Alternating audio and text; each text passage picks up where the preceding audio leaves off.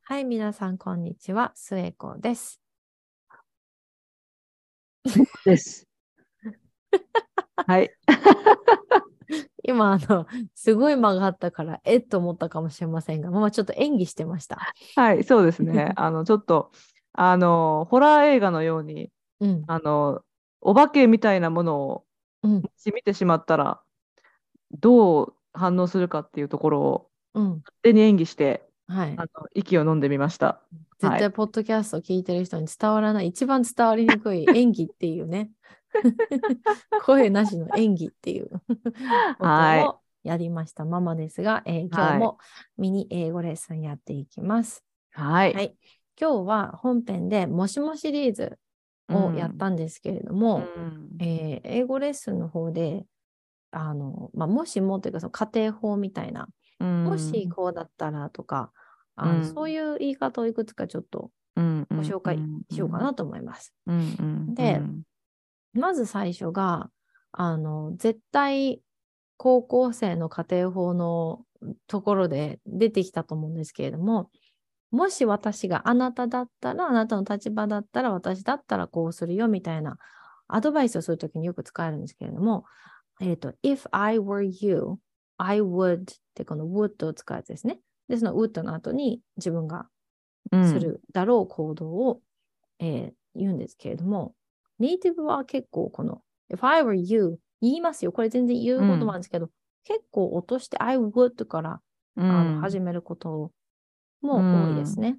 うんうんううんんうんうんそうですね。なんかまあ私は職場を考えると学生からいろんな相談があるけど、うんあの留学関係の相談ってのが結構多かったりとかするんだけど、うんあの例えば何年生のこの時期に留学したいけど、うん。あのこれこれのクレジットうん。をなんか日本で取ることができますかとか、うん。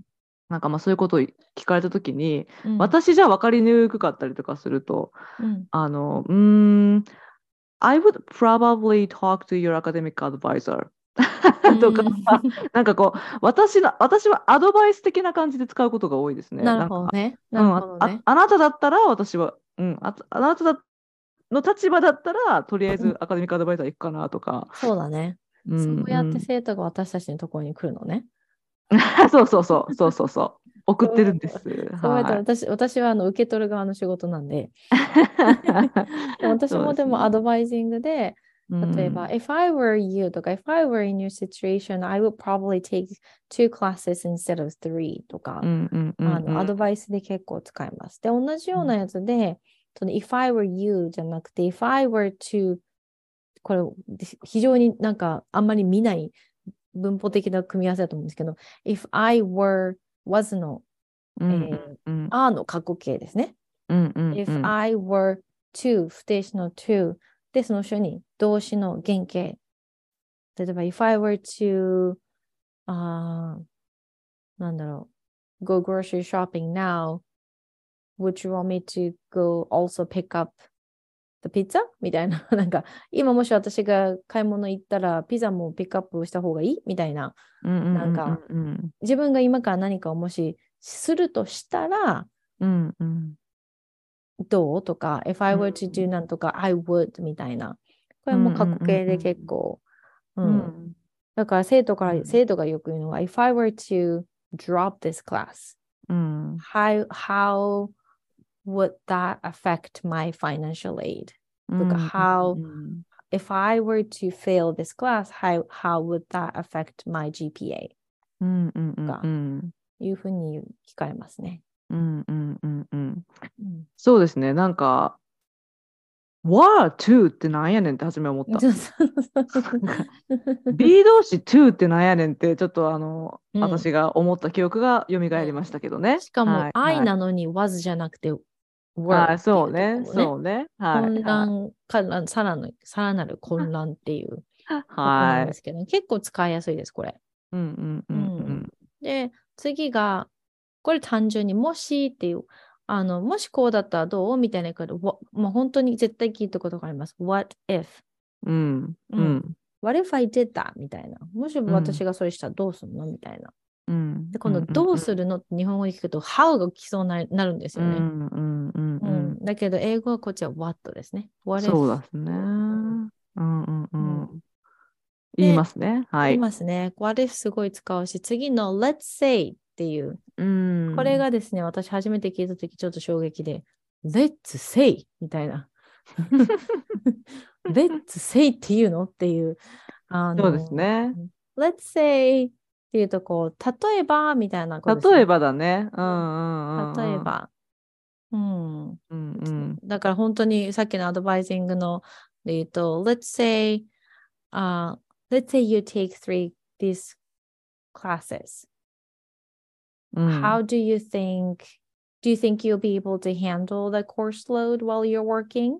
うんか例えばこうしたらどう思うみたいな、これはこうだと思うとか、うんうん本当にうん。うん例えばって聞くと日本人の英語頭の中が多分 for example が来ると思うんですけど、うん。for example は すいません、本当にあの例えを、例を列挙してる感じうん。なんですよね。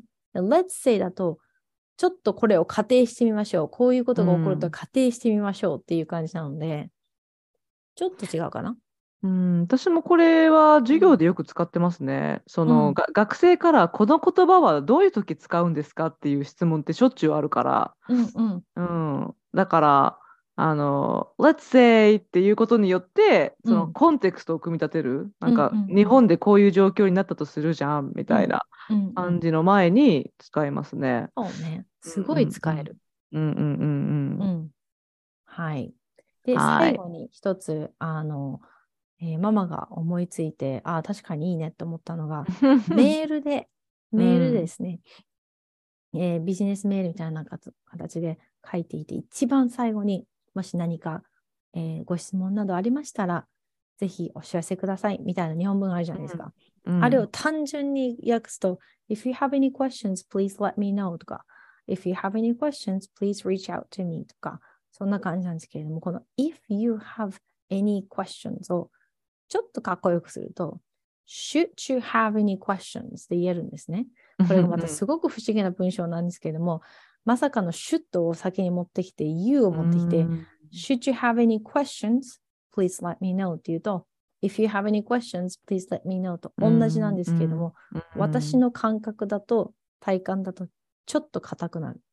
あ、硬いですね。うんやっぱり if に比べると、口語的に出ることはほとんどないほというか。とんどない。口語では絶対出ない。うん、だからやっぱり書かれていることが私も多い気がするので、うんうんあのフォーマリティは高いのかなっていう感じですね。んそうだ。ね。なので、もしあのちょっとこう、かっこよく英語のビジネスのメールを締めたかったら、Should you have any questions, please うん don't hesitate to contact me とかうんうんうんやるといいかなと思います。はい。はい、こんな感じで今日はもしもシリーズに関連したミニ英語レッスンをお届けしました。Thank you for spending time with us. We hope you have a wonderful day. Bye bye. バイバイ。